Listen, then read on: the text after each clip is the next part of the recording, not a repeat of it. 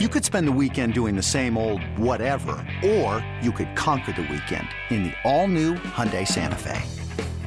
Visit HyundaiUSA.com for more details. Hyundai, there's joy in every journey.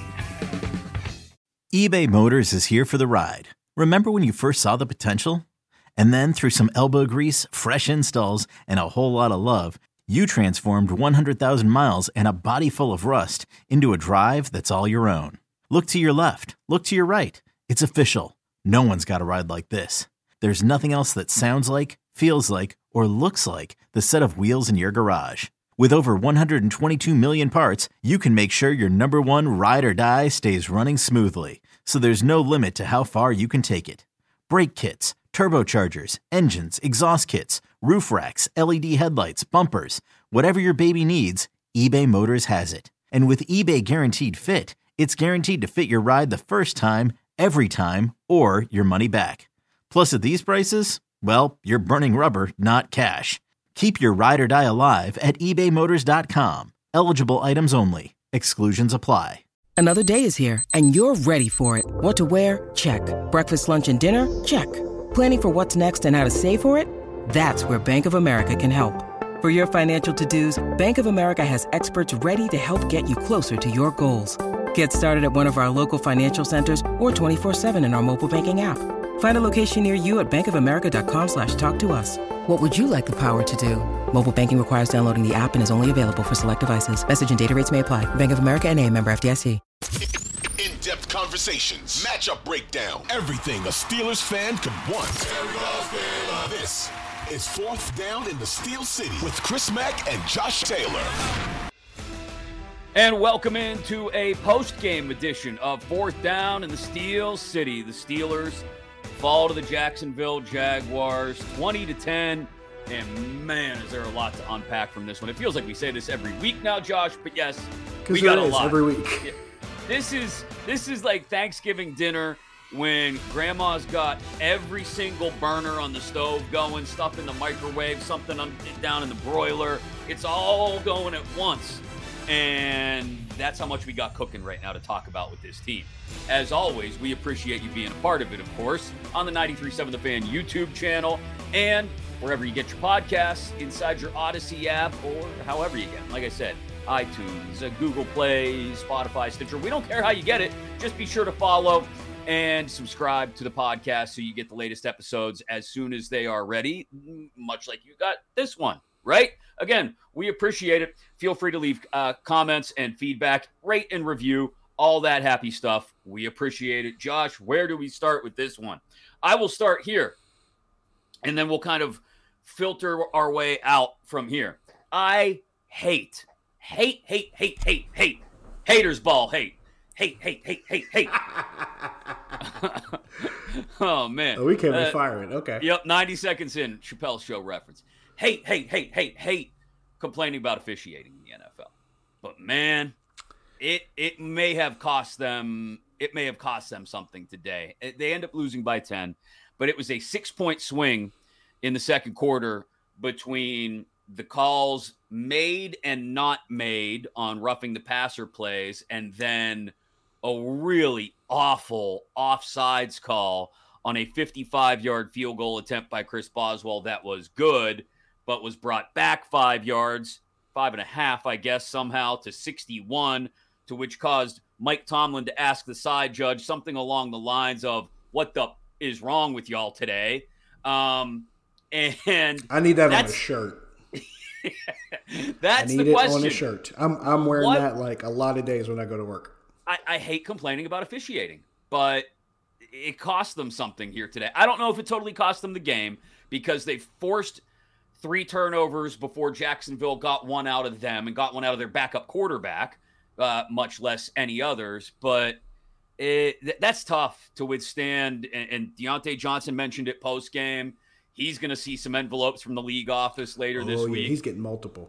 Yeah. Um, he implied that maybe the refs made some side money on this thing, uh, which, look, you know, I hate all the time. I used to have an uncle who every single week, oh, it's all rigged. You know that, right? It's rigged. They know who they want to win. And, and I just sit there and smile. Out. Okay. Mm-hmm, yep. But man, this is the kind of game that adds fuel to those people's fire. This was I- terrible. I said this during Black and Gold postgame on 93.7 The Fan. I said, I am not one of those people who sits around with the tinfoil hats on and believes the conspiracies. There were a couple people that called in and said, look, you know, with this this new relaxed approach toward gambling, it makes a lot of sense that stuff like this is possible. I'm sitting there going, look, I, I'm not one of those people that buys into that. No. But you can't deny that the people who believe that have a lot more ammunition to work with now after this game. We, we just gave them a lot of empirical and anecdotal evidence to prove that what they're thinking might be true because there's some stuff on there that's just unexplainable. The two biggest calls and the only ones that really I'm going to harp on are the ones I mentioned already. The Keanu Neal roughing the passer on Trevor Lawrence, but then we don't get the same thing in kind on Kenny Pickett, despite the fact that that actually was body weight landing on the quarterback. And that let's- hit came later. Yeah, that and it came came- later. Yes. And Keanu Neal did everything he could, you know, arms outstretched kind of to kind kind of catch himself in the plank position uh, almost as he came down on Trevor Lawrence, uh, as opposed to the one on Kenny Pickett, which really was body weight. And to your point, much later, you've got those ones, which okay, the one against Keanu Neal keeps a drive alive, gets Jacksonville deep into Steeler territory, turns into three points Mhm. the one on Kenny Pickett not only cost them their starting quarterback for the rest of the game, and who knows how many more games. I would think at least one because I can't see Pickett being back Thursday night Nor against the Titans. Um, but it also cost them what would have been field position at that point, would have turned it into a 40 yard field goal, I believe. 40 yard field goal for Chris Boswell. So that even if you take the stupid offsides call, call on Isaac Seumalo, which is the other call to complain about here, you'd still have a makeable 45 yard field goal. But here's the thing: if they call the hit on Kenny Pickett the same way they called the hit on Trevor Lawrence, you're talking 15 yards and an automatic first down. The field goal might come off the table. You Right. might have a shot or two at the end zone. And the way the offense was moving at that point, like the offensive numbers, I, I want to be real clear because we're all going to spend uh, at least the next three and a half days arguing about the offense and whose fault it is some more. Oh, we'll, we'll spend the next four days, including the day of and including and through the game. And then we'll be right back here doing the post game show on Thursday Arguing night. about it again. the same thing Yeah. again. I mean, the numbers are bad 261 net total yards of offense. Bad. Um, the rushing game, the run game never got started. I mean, No, it never Najee, really found its legs. th- what 13 for 7 jaylen 19 for 5 at one point uh, mitch trubisky was the leading rusher for them in this game he had 18 um, typically though if your backup quarterback is the leading rusher for you at any point in your game it's probably not just not good but an indictment of your offensive line for multiple reasons which include your starting quarterback getting knocked out of the game and your backup being the only one who's finding any room to run. Um, so I want to be clear. The numbers on the offensive side, three of 12 on third downs, all that stuff stacks up to say, man, here we go. Fire Canada. Kenny sucks. All the same stuff that people stand on either side of the aisle and argue about every single week. But I will maintain that neither Matt Canada nor Kenny Pickett is a primary reason this team looks so awful on offense today, Josh. Matt Canada was not the one who dropped a sure pass down the middle of the field Hmm. Touchdown. for potential big touchdown. gain on the first play from scrimmage. Matt Canada's not the one that dropped it. He's the one that probably called it, but he's not the one who dropped it. and Kenny Pickett's the one who threw it. Matt, Kenny Pickett's the one who threw it. Matt Canada is not the one who fell on another drive the next time they had the ball and they went three and out. Diontae Johnson was the one who fell. Matt Canada wasn't the one who fell. Then there's a drive after that where honestly, and- this is where this is where I really don't blame anybody because Matt Canada I think made a good play call. I thought Kenny Pickett made a pretty nice throw to George Pickens, but give Jacksonville credit. A defender made a really good play and Yes. deflected the ball and George Pickens couldn't pull it in. That was just that was everything working together. And, and believe sometimes folks you have to explain this to people. Sometimes you will do everything right And there's another and team out there. still won't work because the other team can still and they're allowed to and they're trying to hmm. stop you and sometimes I don't like this. and sometimes believe it or not they even succeed Nah, I don't like that. That doesn't. That doesn't. Josh, it does not fit into any of my pre pre prefabbed narratives. It's a weird concept. I know. I, I just learned this maybe like a couple weeks ago watching another team play, and it blew my mind. But it actually happens from time to time. But so so here's the thing though. To go back to the officiating, like this is the kind of stuff that, and you know, uh, conspiracy theories aside and tinfoil hats and all that, this is the kind of game that I'll be able to legitimately look back on. And there's probably one every year or two that you can legitimately look back on and say, man, if they just get those two calls right or three calls right, maybe yeah.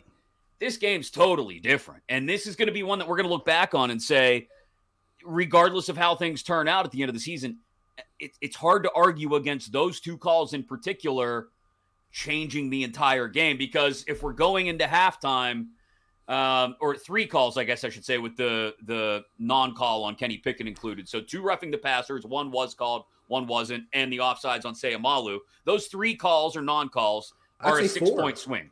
Can we can we drop the the um, pass interference call on James Pierre? Oh, on one drive yeah. that Jackson that's got. That's a perfect. Think, that's a perfect pass breakup. I think perfect. that led to three points too. That probably it? leads. To, you, you know what? That's a great call. So now we're easily talking about a six point swing, right? Mm-hmm. In a game that until the very end was within a possession. Uh, we're, we're talking about a nine point swing if you include that one, because that got Jacksonville, that sustained a Jacksonville drive and got it into field goal territory. The, yep, it was the, their first it, scoring drive. Third and yep. seven at the 50. Uh, Lawrence is looking for Ridley, and they got Pierre for pass interference. And that is as perfect a break. And that was a 17 yard spot foul. Oh my god! So there you go. Um, I, I hate to harp on officiating. I do, but it's real hard to argue against it having an enormous impact on Sunday's game and being a large part of why the Steelers, despite only putting up 261 total net yards of offense and despite turning the opposition over three times before they were able to turn their backup quarterback over three times, it's a big reason why the Steelers end up losing to Jacksonville 20 to 10 today. Um, it's it, what, what did what did Chuck Noll say that their it, it, their their problems are great and they are many. Yeah, this was one of them, and it was great. It was a huge thing to overcome. I I, I talked about this during the post game show. Um, I was driving during halftime. I drove from my house to the station, to get ready for the mm-hmm. post game show. So I'm listening to the Steelers broadcast, and you're starting the second half, and Max Starks, my my my doppelganger, Max Starks, is uh, down on the field for the radio broadcast, and he's talking about the second half. He says, "Look, the Steelers are going to have to not only," and, and he's trying to be very respectful and nice about this while criticizing yeah. the referees. He goes, "The Steelers aren't going to have to just overcome, you know, the Jaguars. They're going to have to overcome the, um, it? What do you say? Like jerseys with non-color affiliations." or the, no, he said the people with the non-jersey colored affiliations. I, I mean, laughed. I laughed the hardest I laughed the whole day. Yeah, was, he, he wasn't wrong. Uh, he said it as, as as subtle as he could, without, while people figured out what he meant. But he wasn't wrong. He was not wrong. It, it, there were a couple calls that make that first half a lot more palatable. I I honestly believe that first scoring drive for Jacksonville doesn't happen. They're punting the ball instead of getting you know first down on Pittsburgh's 33 yard line and being immediately in field goal range. I think that changes. Maybe we're not looking at a three nothing game. it's there's so much that kind of stacks up, and it does create kind of a, a domino effect. Well, and here's the the part that makes it difficult. I guess not difficult, but the part that I think will probably cause some people to get get it lost in the sauce that Diontae Johnson early on in this game was a key component to the offense's lack of success was the fact that Diontae came back and had the rest of the game a really solid Diontae Johnson s game. Eight catches for 85 yards. You know, uh, bunch of again, targets.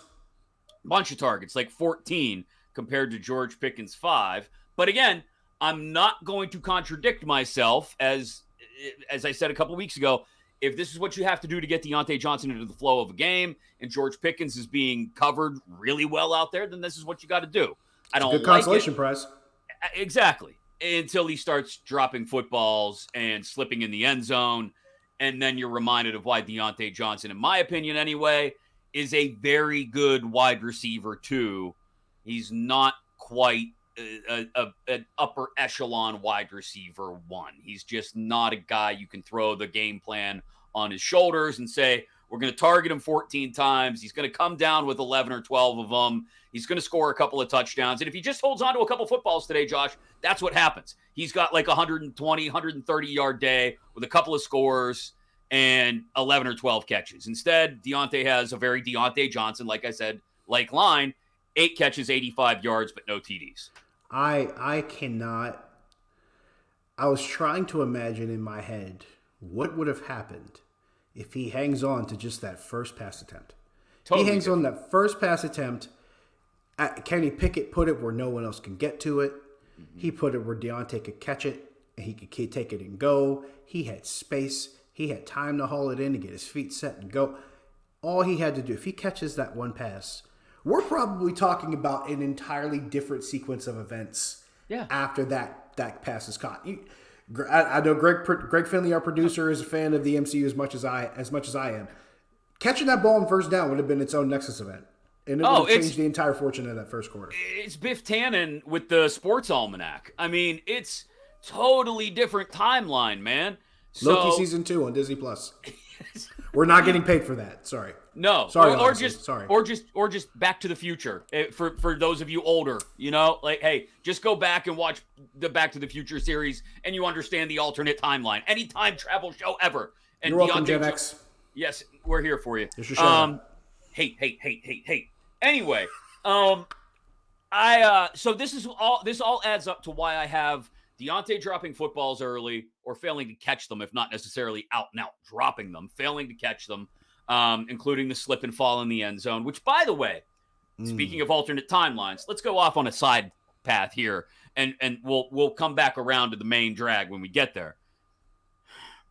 I I understand players love grass. I'm totally with it. If I had to play on this stuff, I would want to play on grass too.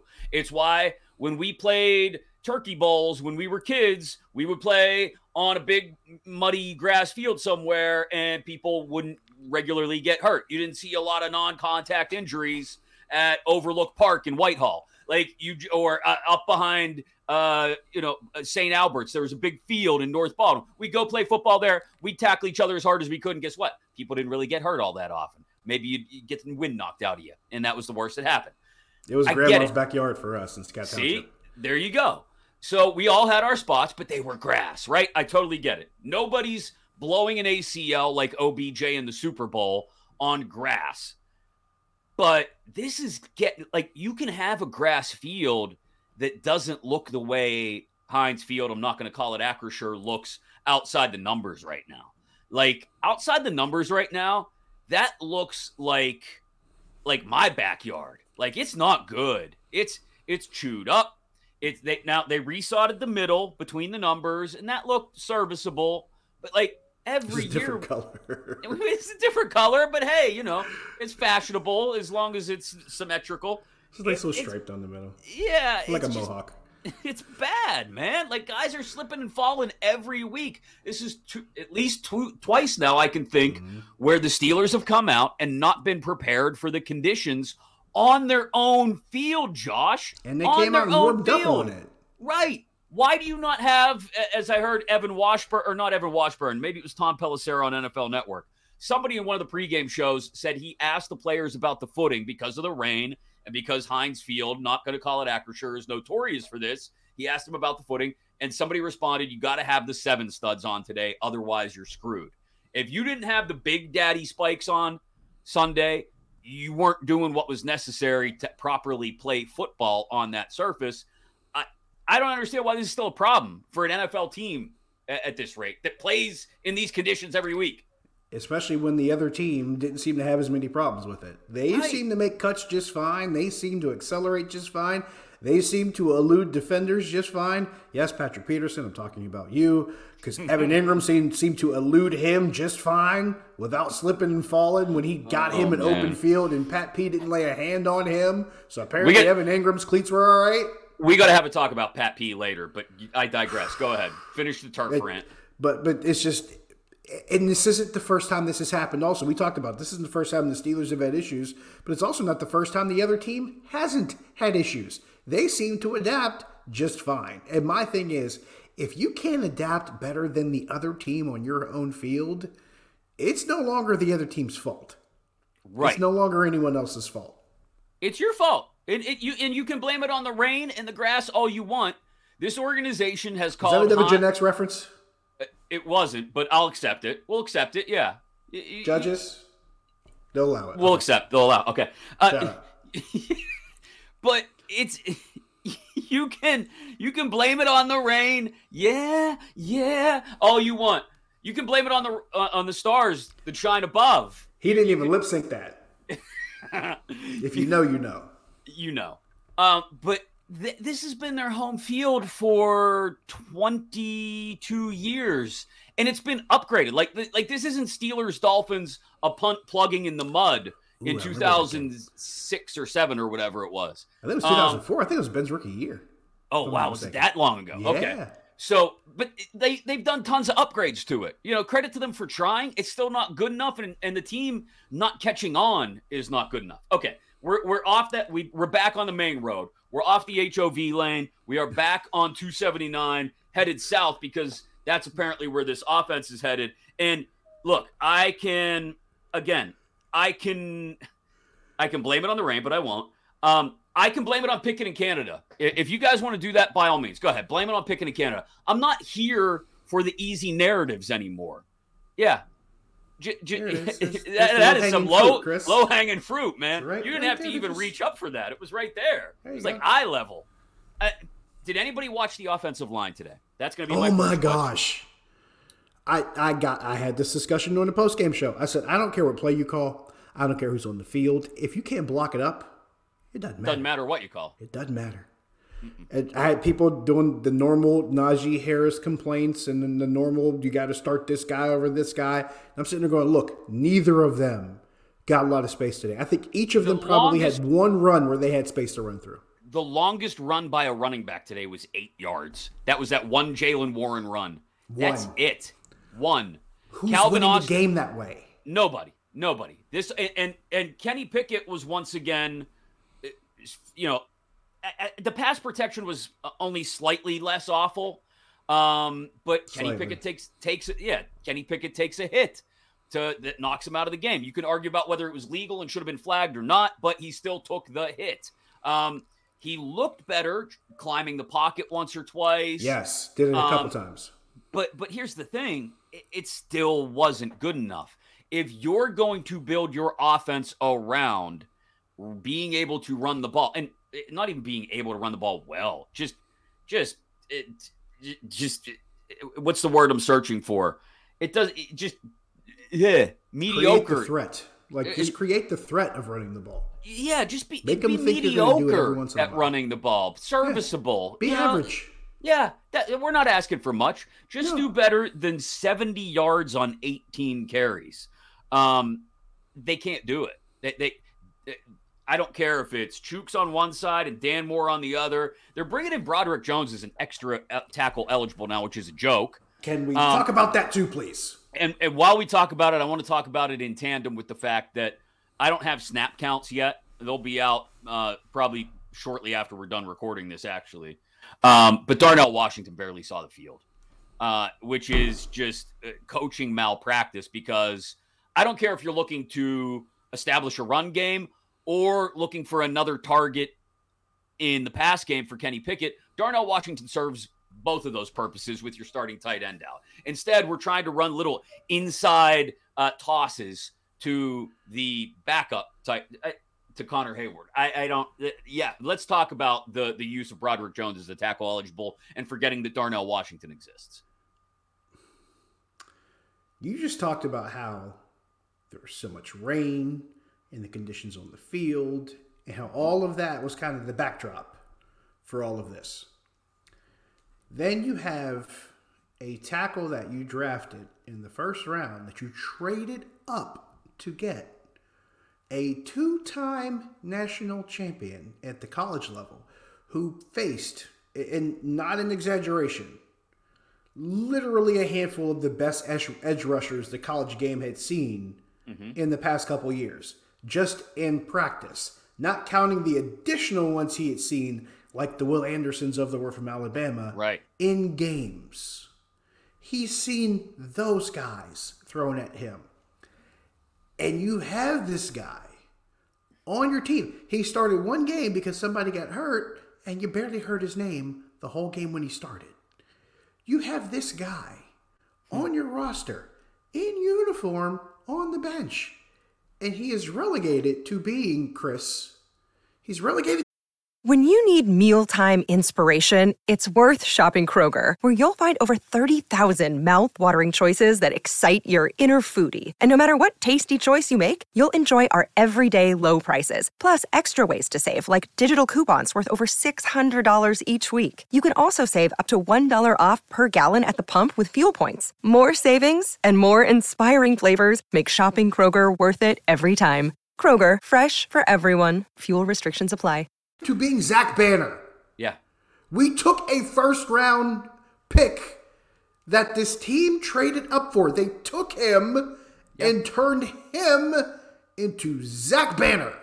Now this this is where What? I will I this is where I will get on board with if you want to criticize Matt Canada and the coaching staff, this is where I will totally jump on board. This, I'm I'm, not- driving it. I'm driving the wagon. Okay, and I'm gonna I'm gonna stand up losers. there. We're, we're, supporting Broderick Jones. I'm gonna I'm gonna stand up there next to you while you drive this bus, Sandra Bullock, and I'm gonna make sure we jump over that hole in the highway. And I will stand there and make funny faces like Keanu Reeves when Dennis Hopper calls me on the phone. I will I'm do all of that. Okay. I will do all of that because this is outlandish at this point. Like I said, it's coaching malpractice that Jones is not starting at left tackle. Do whatever you want to do with Dan Moore at that point. Move him over to the right side, uh, make him the tackle eligible. You, you can have your Kendrick Green fund and make him a fullback. I don't really give a crap at this point. Overload the Jones- line. So, yeah. Howard saw the Ravens do that exceedingly well today against Arizona. Against Arizona, a team that you shouldn't. Well, you, you think, well, you don't have to overload the line to run against the Cardinals. They're the Cardinals. Guess what the Ravens did in the red zone? Uh, they unbalanced line. overloaded the line, and guess what? Gus Edwards walked into the end zone. It's it's not a bad idea, but Broderick Jones should be the starter in that situation, and Dan Moore can be the tackle eligible, and Darnell Washington should be out there, so you don't even need to bring in a tackle eligible to overload the line anyway. That's the whole point. Because I knocked the wire out of my headphones. It's the point. It's the stupidest thing. Like uh, as I get myself connected back up here. Reconnect. Like, come on. Headphones all knocked off balance. I'm all discombobulated. This But this is where I'll get behind Matt Canada criticism. Personnel wise, absolutely. Um, not again leaning into the trap game uh, in the run. And, you know, there are plenty of issues to talk about. Not if you want to talk about not diversifying route concepts, right? And, and there was there were valid points made by people coming at me on social media after the game, like, well, how are you going to just send three guys deep downfield and all you got is one guy left for the check down? Of course, they're going to cover the deep part of the field late in the game, and he's the quarterback's going to have to take the check down. Fair, fair. I'll, I'll, I'll accept. fair. I'll take all all valid points. You also have to protect your quarterback so he has time to reach the check down. That's probably why. Because you couldn't trust your line to protect him. So I'll, I'll take Probably all why. I'll, I'll take all these these criticisms. These criticisms of Matt Canada are fair. These criticisms of the coaching staff and whoever's making those personnel decisions, fair.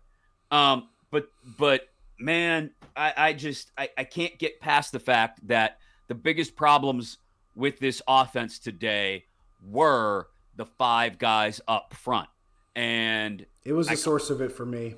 They never got they never got push in the run game. They could not protect either quarterback when they were in the game well enough. Uh, to the point where even Mitch Trubisky had to pull the Kenny Pickett spin out to the left Yep. and roll out and try to make a play. It, and how he managed to do that and move around and avoid the rush for four seconds longer and still throw it to a person that wasn't wearing a white jersey. He threw that ball and like my heart stopped. I'm like, oh god! Somewhere out of nowhere, Diontae Johnson j- comes up and catches it. it was eerily me reminiscent. nervous. Yeah, it was eerily reminiscent of the fourth quarter in overtime against Cincinnati week one last year. Remember where he was just like running all over the place, flinging the ball downfield. It reminded me of that. And then, and then, well, Mitch, the real Mitch Trubisky, uh, stood up, uh, and so that Mitch Trubisky up, from uh, week eleven of last year against Baltimore. Yeah, that guy. Yeah, that guy. That guy, that guy showed up. Yep. Um, but the, look, the the fixes for this offense. Uh, look, yes, there are, like you said, the, the great Chuck Noll quote: "They have issues and they are many," or they have deficiencies, or whatever you want to call them, and they are many. Um, you can include Matt Canada's uh, personnel decisions and some some concepts and schemes, sure. Um, you you can find some problems, I guess, with Kenny Pickett. I didn't think there were really many today, if no, at all. I didn't think there were that many either.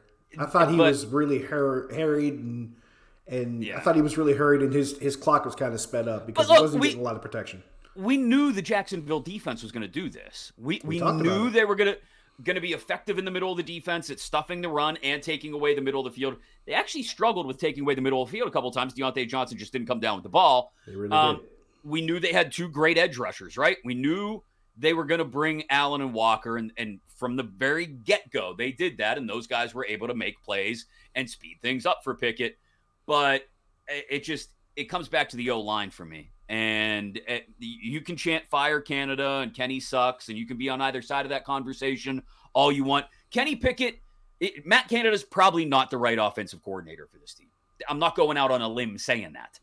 Kenny Pickett probably isn't a franchise quarterback. I don't think I'm going out on a limb saying that either. But, but today, today in this instance in the Jacksonville game, neither of those guys was a big problem for me. Neither of them are are high up on my list as to why this game didn't go the way it should. They may not even be in the top five. It, you can call me what you want. I haven't heard it all anyway, but that's beside the point. It, it's for just me. This is me personally talking, and I, I'm going to keep coming back to this because it's going to be a source of my ultimate frustration. And thank God I saw my barber on Friday, so you can't see the gray hair. Shout out to Crystal Barber. Anyway, um, the thing that's going to keep coming back for me, and I talked about this on Black and Gold post game, it would be different if we were talking about a scenario where, let's say, you had the same offensive line from last season. Let's say you still had Kevin Dotson. Let, us say you still had that group and not much else. Let's let's say you hadn't drafted Broderick Jones. Let's just say you had that group from last year. Nothing much had changed. You see what you see today and you're probably not even that surprised because it wasn't that great last year. But the problem is, they knew it wasn't great last year. And they knew why it wasn't great last year. And they took steps to try and fix what didn't work last year. Now, the one thing they did that actually followed through on was they signed Isaac Seumalo and they made him a starter.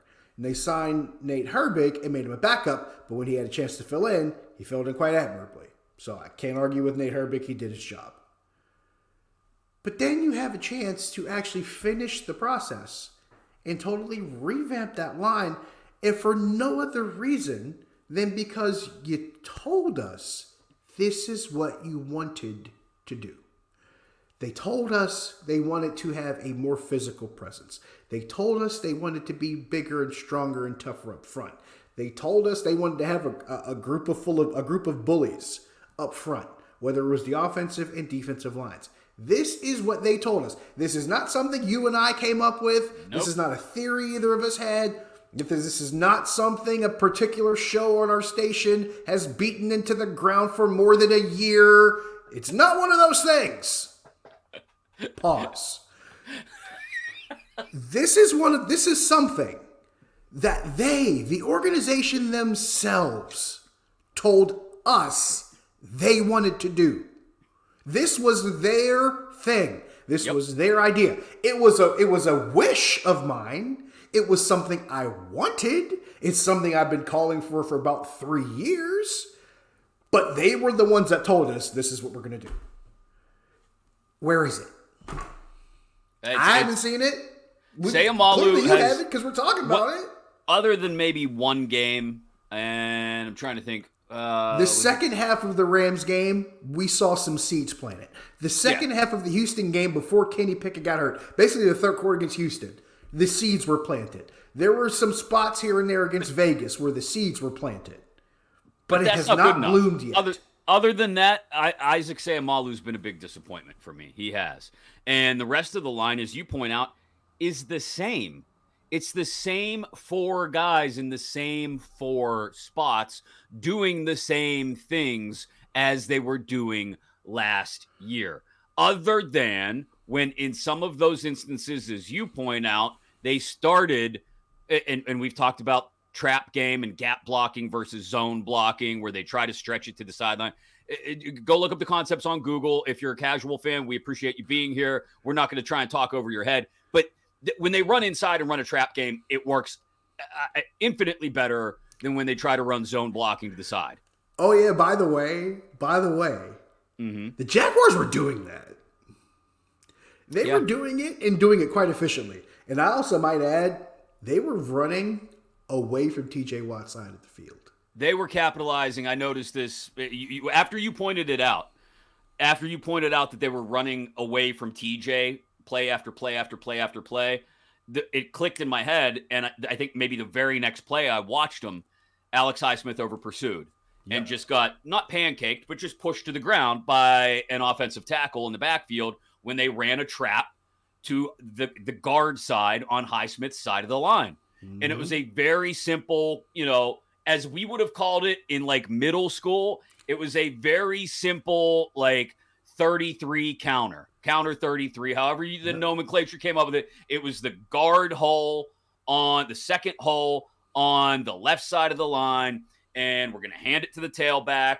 Everybody's going to come crashing in from that side, especially that edge rusher who we know is going to be aggressive because he wants to make plays because the defense has to make plays in order for this team to win games. He's going to really crash do. down. We're going to we're going to push him to the side, let him over pursue the play, and we're going to have a nice big fat hole right there in the 3 gap. And that's exactly what worked. And so to flip it to the other side of the ball, this works. A natural segue by the man who's learned at the the the side of one of the great segue masters in Bob Pompeani, one of the ah, greatest segue. We'll talk about that. Um, the man's so, the go for he's the go for a reason. for a reason, yes. Uh, Highsmith's aggressiveness they clearly used against him. They also identified that this game was not going to necessarily be. And look, they found out about the injuries in the secondary for the Steelers probably a little too late to game plan for it. Mm-hmm. Um, but clearly they decide, well, we don't have to lean in on throwing the ball to Ridley and Kirk over and over and over again. We have Etienne, and Etienne can pretty much do it all. And he did do it all. He ran effectively, as you pointed out, and they were able to line him up on the perimeter. And in the play that changed the game, you saw the absence of Minkah Fitzpatrick called into relief because hmm. Minkah Fitzpatrick does not do what Damontae Kazee did there and blow a coverage to try and make a play that can't be made. And he hangs Joey Porter Jr. out to dry. And so you see 2 4 chasing number one down the sidelines and into the end zone. And anybody who just casually watches the highlights will go, Oh, look at Peezy's kid getting burned. You guys wanted him to play and he played and he got burned. No, he didn't. No, he, he sat he on did. the he sat on the flat route like he was supposed to, and instead Kazee blew the whole thing up. He he sat he he he leveraged. Matter of fact, it looked I like what he did pre-snap because it looked like he was it looked like he was showing outside leverage. Then when mm-hmm. the snap came, he turned his hips and inside leveraged him and sat down in the flat route and let. Etienne come on the inside shoulder. Basically using up, his leverage to, to push Etienne outside. Yeah. Use, use his leverage to kind of push him back and easily. And that's how I knew he was passing him off to the safety because he rotated his hips and then leveraged him inside for him to come pass on his inside shoulder. I'm like, okay, he's handing him off. Yeah. And then you see this blur that was Damontae Kazee come through the camera before the ball, get to nothing, go through the shot, and disappear, and there's nothing left but Travis Etienne running by himself. And I'm going, wait, did he, was there a false start? Did he get out of the block too fast? I, I understand the concept of Damontae Kazee maybe sitting back in that coverage as a safety and seeing the ball and saying, okay, I need to go make a play. But the problem is, He was too early. And I, have heard a couple different people say this. It might have been even Ike Taylor that said it. He said, if you're going to miss, miss late. Because if you miss late, you can, still make the tackle. Yeah. If you miss early, you're ahead of everything, and they're behind you and they're gone. Yeah. I, yeah, he, I want to say it was Ike Taylor that said that before. A- but I might, Etienne, I might be misquoting. Etienne could have run to Cranberry. Nobody was going to catch him. He was gone at that point. He could have um, been on HOV by himself. Exactly. And that is why this absence of Minkah Fitzpatrick's, regardless of how long it is, and again, much like Pickett, I can't I can't foresee Fitzpatrick getting back by Thursday after the way he went off the field and immediately went down the steps, and that was that. Uh, immediately ruled out. Um, he knew it was a hamstring. Uh, Pat Pete walked over to him, and I you can't read lips through face masks from that from that camera angle, but I'm pretty sure he said something like, "Is it the hammy?" And Minkah just nodded his head, and Pat Pete threw his arms up like, "Oh no!" And he knew. He knew. He knew. We all knew. Nobody's Minkah. Nobody's Minkah. Arguably the best safety in the game, and he's not. If you're Damontae Kazee, look, man, I love the idea of you trying to make a play. That's great. But we are locked in a tight battle where somehow we're still in this thing despite losing our starting safety, losing our starting quarterback, not being able to convert better uh, of 25% thirds, third downs. We're a disaster right now. I don't need you to make the plays. Let 90 make the plays, okay? Let 56 make the plays. Please just sit back and make the tackles. And when you're on one half of the field in a cover two, don't let anybody get behind you. And this that's, is going to be a problem. basic role. I, am not breaking any news here. Kazee, Kazee and Neal are not Minkah Fitzpatrick. They're not. So I don't know how you fix that. I don't think they'll try to do anything. Thursday night, we're going to see the same team out there that we saw today, other than injuries, because that's that's every NFL team's mo. But also Mike Tomlin's, he's going to just roll the same team right back out there three days later. I got I got an idea. I don't know if you can fix it, but I got an idea of what you can do in, in spite of it. Okay. What if you tried George Pickens' hope defense idea?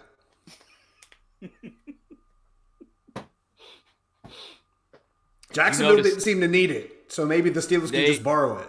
They uh they took note of that, didn't they? They they sure did. They had they plenty sure to say did. about it post game. Oh yes, they did.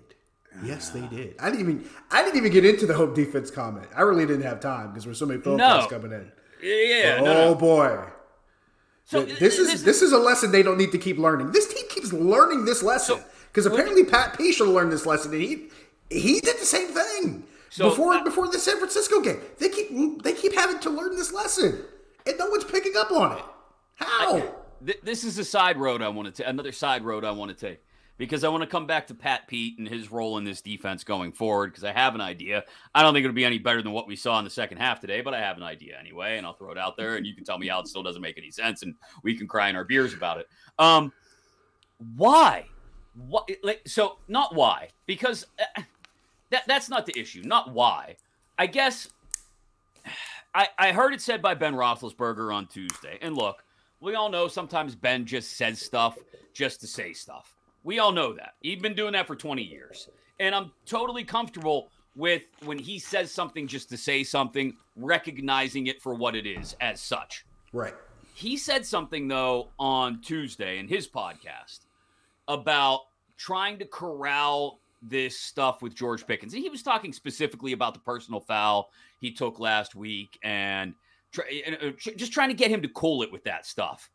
And that's on the field on game day. But look, if anybody knows what it's like to watch a guy go from one lane, hardworking, out to get a dub at any and all cost wide receiver to, pardon my French, batshit crazy, um, Ben Roethlisberger was there with a first row seat for Antonio Brown for eight years.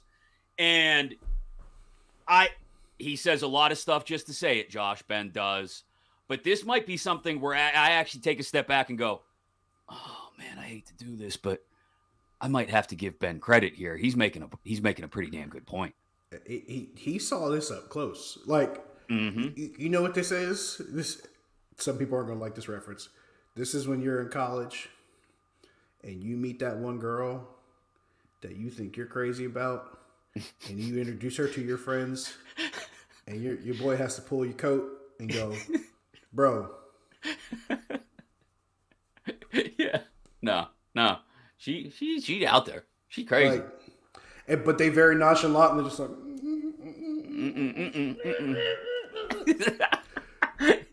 when, when the guy who oh. played with the dude that stripped on the field and walked off, mm-hmm.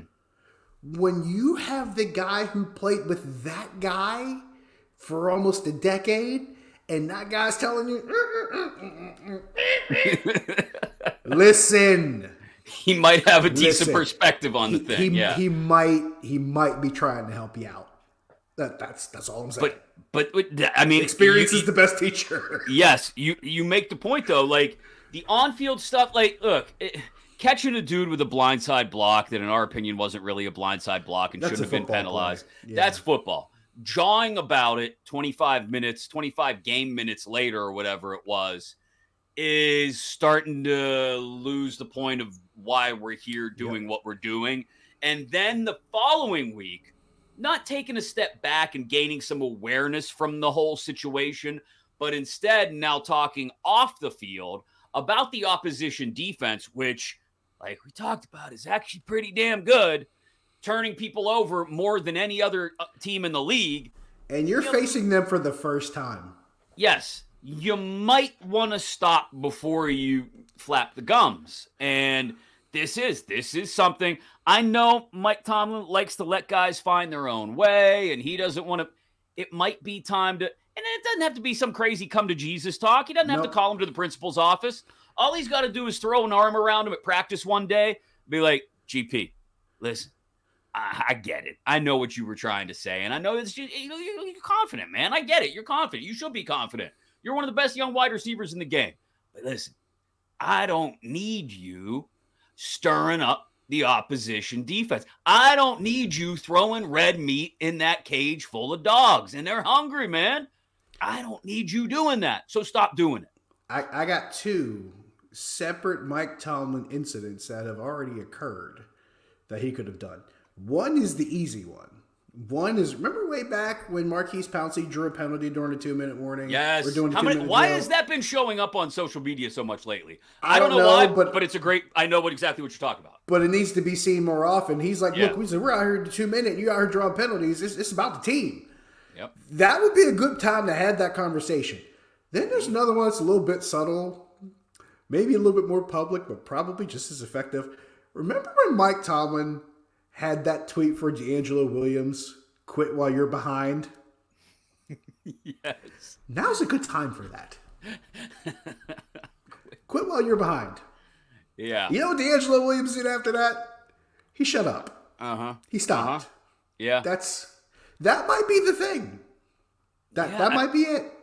It- well, I'm it's got to be addressed, I think, because it's not the reason it they does. lost. It's not the reason they lost. No. Uh, but I don't need you. I don't need you throwing red meat in the cage full of the pit bulls that have been sniffing gunpowder all night. Like I don't need you doing it. I just don't. And that was a good defense that came in here, and you just riled them all up. And they weren't. And to be quite honest, while they were limiting your offense uh, to a, to to a good extent in the first half, you guys still you, you had them where you could come back and win the game Yeah. until your quarterback got hurt. And and your your compatriot was lighting him up. Eight Yeah. catches, eighty plus yards. He was doing his thing, and then eventually Pickens himself pulls off that cyborg of a hurdle play, twenty-two Oh my yard God. catch for a touchdown. I'm like, this is why you draft that guy because He's he an does alien. That yes, But he did that during the preseason. I'm Mm-hmm. like, this this dude, he's, he's a Terminator. What is what is happening right now? You shouldn't have Terminators at receiver, but that's exactly what he is. but they need to get from the future. they need to get the yapping under control just a Yeah, little bit. They they got to call Skynet and do some troubleshooting and get him reprogrammed. yes. 'Cause There's, Um, there's there's some there's some you know some troubleshooting issues there. but back to Pat Pete. Um, like I, this is a cockamamie idea, but just bear with me for a second because I spent too much time on social media today. I'm sorry. You and me I- both. I am not trading two firsts and a third or whatever for Patrick Surtain. I'm not doing that because this team still has too many personnel holes that need to be filled over the next few years. Um, so I'm not doing that.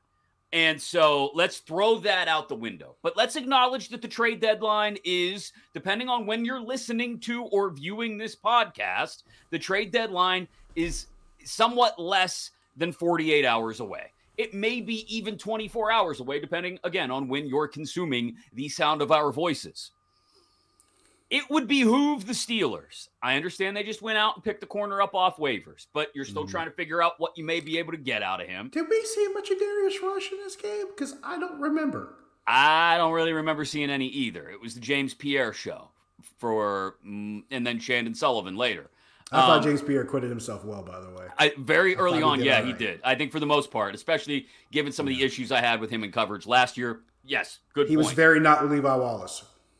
I guess which is what you can describe it. but there's got to be what, another. for the record, before you go any further, before you go any further, what was the first text you got from me today in that group chat? Um, you didn't even say Levi Wallace's name. I think you just said he's not being someone else in reference to no, like the very first Pierre. thing I sent you earlier today, like as as of like all the way back, like the first thing you got from me when you like I'm scrolling all today. I'm scrolling. I'm scrolling. It was I'm a couple scrolling. hours before game time. There's a lot of text on our chain, if you can't tell. Um, I'm scrolling. I'm scrolling. Now it's refreshing. I'm only back to 1:20 p.m. That's how many it was texts around are 11 a.m. I'll, I'll okay, hold on, hold on, hold on. Da, da, da, uh, uh, uh, where'd it go? Oh, I went too far. Now I'm back on tonight. Here we go. Oh, it was the very first. Yeah, Levi Wallace inactive. Big eyes. that that that's it right there. Levi Wallace inactive. Big eyes. Um. I told you every time I see or hear Levi Wallace's name, the first person I think of is you. And I saw he was inactive. I was like, I gotta tell Chris. Yep, and he was inactive, and who knows how much longer that'll be the case. I look, I fully don't expect them to do anything on the at the trade deadline. I really don't. But Omar Khan has shown a little bit of propensity to try and wheel and deal and make things happen. I certainly don't think they're going to go out and make some kind of splash move for another corner. Um, but if they're going to make a move in the secondary, as far as you know, throwing Darius Rush into the mix on the outside, while Pierre maybe plays some more inside. I don't know. I wouldn't object to putting Pat P on the back end of this defense until Minkah Fitzpatrick is healthy. Um, it gets it's him away from one-on-one coverages. Yeah, it, it gets him away from one-on-one coverages. It gets him away from trying to play all that man um, that they're going to ask him to play if he lines up in the slot. Uh, it, it's just a thought. It, to to try, and they're not going to do it because they get married to their personnel and they don't like making big changes, and that would be a big change by their by their accord. Um, but just just give it some consideration is all I'm saying. Give Pat P playing some free safety until Minkah is healthy some consideration. I like it in theory. Uh, then again, everything works in theory. The yeah. only issue I have with the thought of doing that is because you, you have Minkah Fitzpatrick, whom you know, whose presence needs to be somewhat at least. You can't replace him, but it needs to be at least you know attempted to be somewhat filled. Right. In the passing game. But let's also remember you're going to need to fill his presence in the run game. He's still your leading tackler because he still has to play a very pivotal role in the run game because once again, well, he's doing a lot of other people's jobs. Yeah. In different scenarios. And it did not shine any brighter than against the Rams. He was making plays behind the line of scrimmage in the run game. He was getting behind the line of scrimmage in the pass game. He was doing a lot of different things and really affecting how the Rams were operating. And it was really important. Here's the part that scares me about your theory. I don't trust Patrick Peterson to make those same tackles that Minkah makes. Yeah. He already proved to us today that he might not be capable because Evan Engram was about as close to him as my camera and my screen are to me. Mm-hmm. And somehow Evan Engram not only got even with Pat P without Pat P touching him, he also got past Pat P without yeah. Pat P touching him and got many yards after he went past him. And my first thought was, how were you trying to catch smoke? Just he's right there. Just just I put your arms around him. I found myself reaching like just reach. It's there. out. It's there. Just grab it. I was like an AT&T commercial. Just reach out and touch someone. Just that's like what the fourth or the fifth of the show. Oh, at least. Gen X references. Gen X you know, reference. you yeah. know? yeah. Yeah. Like just reach out and lay a hand, paw at him like a bear if you have to. Just do something. And it didn't happen. And I couldn't understand it. it there was there was uh, there were things I'm just like, did I miss the basic like tenets of what we're supposed to see? Tackling. Yeah. And Uh, Well, that's that's the that's the is- one is- problem I have with your theory. and that's I a don't big know if problem. I'll be able to do the things no, no. It's it's fair to say that's a large problem. they a don't have. problem. They got bad tacklers in this secondary aside from Minkah. That's what it boils down to. Keanu really Neal. do. I really like Keanu Neal because I like the way he's willing to try and lay some wood every once in a while up in the box. He's played linebacker before at times in his career. He's capable of that. I like that Kazee is always trying to look to knock somebody out when he's playing with somebody else, when he's got somebody else playing center field, when the whole thing doesn't boil down to him trying to make the play, we're fine. That's the issue here is there is nobody else in this secondary that can make tackles and make turnover worthy plays. Um, and that is, they're going to have to just settle for the fact that until Mink is healthy, they don't have that. I, I know this is kind of odd timing, but you mentioned the trade deadline, Mm-hmm.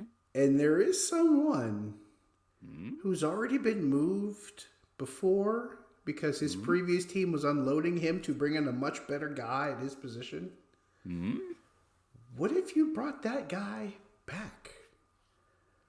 Guy used to wear um, number thirty-four. Yeah, that a might. lot I better mean, feeling that void when you have someone playing center field. It was really good against tight ends. Yeah, you know, that's that's not a bad thought. If you could Wouldn't bring Terrell Terrell Edmunds, Edmunds back, back. around for like a what a fourth round pick, maybe. A, yeah, I, I don't know. I, don't know what it would cost to get him. I don't know if Tennessee really has plans on. I didn't get to see if he was how much he was out there and playing today.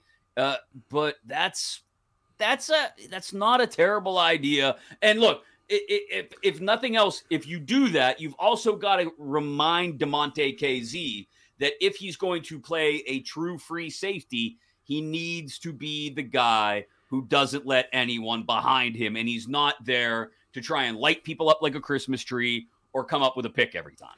I just I wish the trade deadline was after Thursday because if you're Mike Tomlin or something or somebody like on Yeah. that side of the ball, it would have been a really nice like Sean Miller, TJ McConnell kind of conversation after the game. Yes, Duquesne fans know what I mean. yes. It, it would have been a nice little opportunity for that, no, no. but we unfortunately won't get there. I'm just it, it would it would have been a nice thought, is all I'm saying. Given the situation the way things are right now, I can tell you haven't. Scenario. I can tell you haven't had that in your back pocket for years. In my defense, the season starts in a couple weeks. So I'm trying to get myself into that mode because I got to call I, some games. So, I get you. go. I get you. Duke, once once Duquesne basketball scorned, always Duquesne basketball scorned. 45 Um, years and counting, baby. Yep, yep. It's but I mean, it's it's Edmunds isn't a bad idea. I guess the the the biggest point to take away here is this defense is going to be in a bad spot in the secondary without Minkah. And what worries Going me is, uh, yeah, well, go, as long as Minkah's not around, yeah.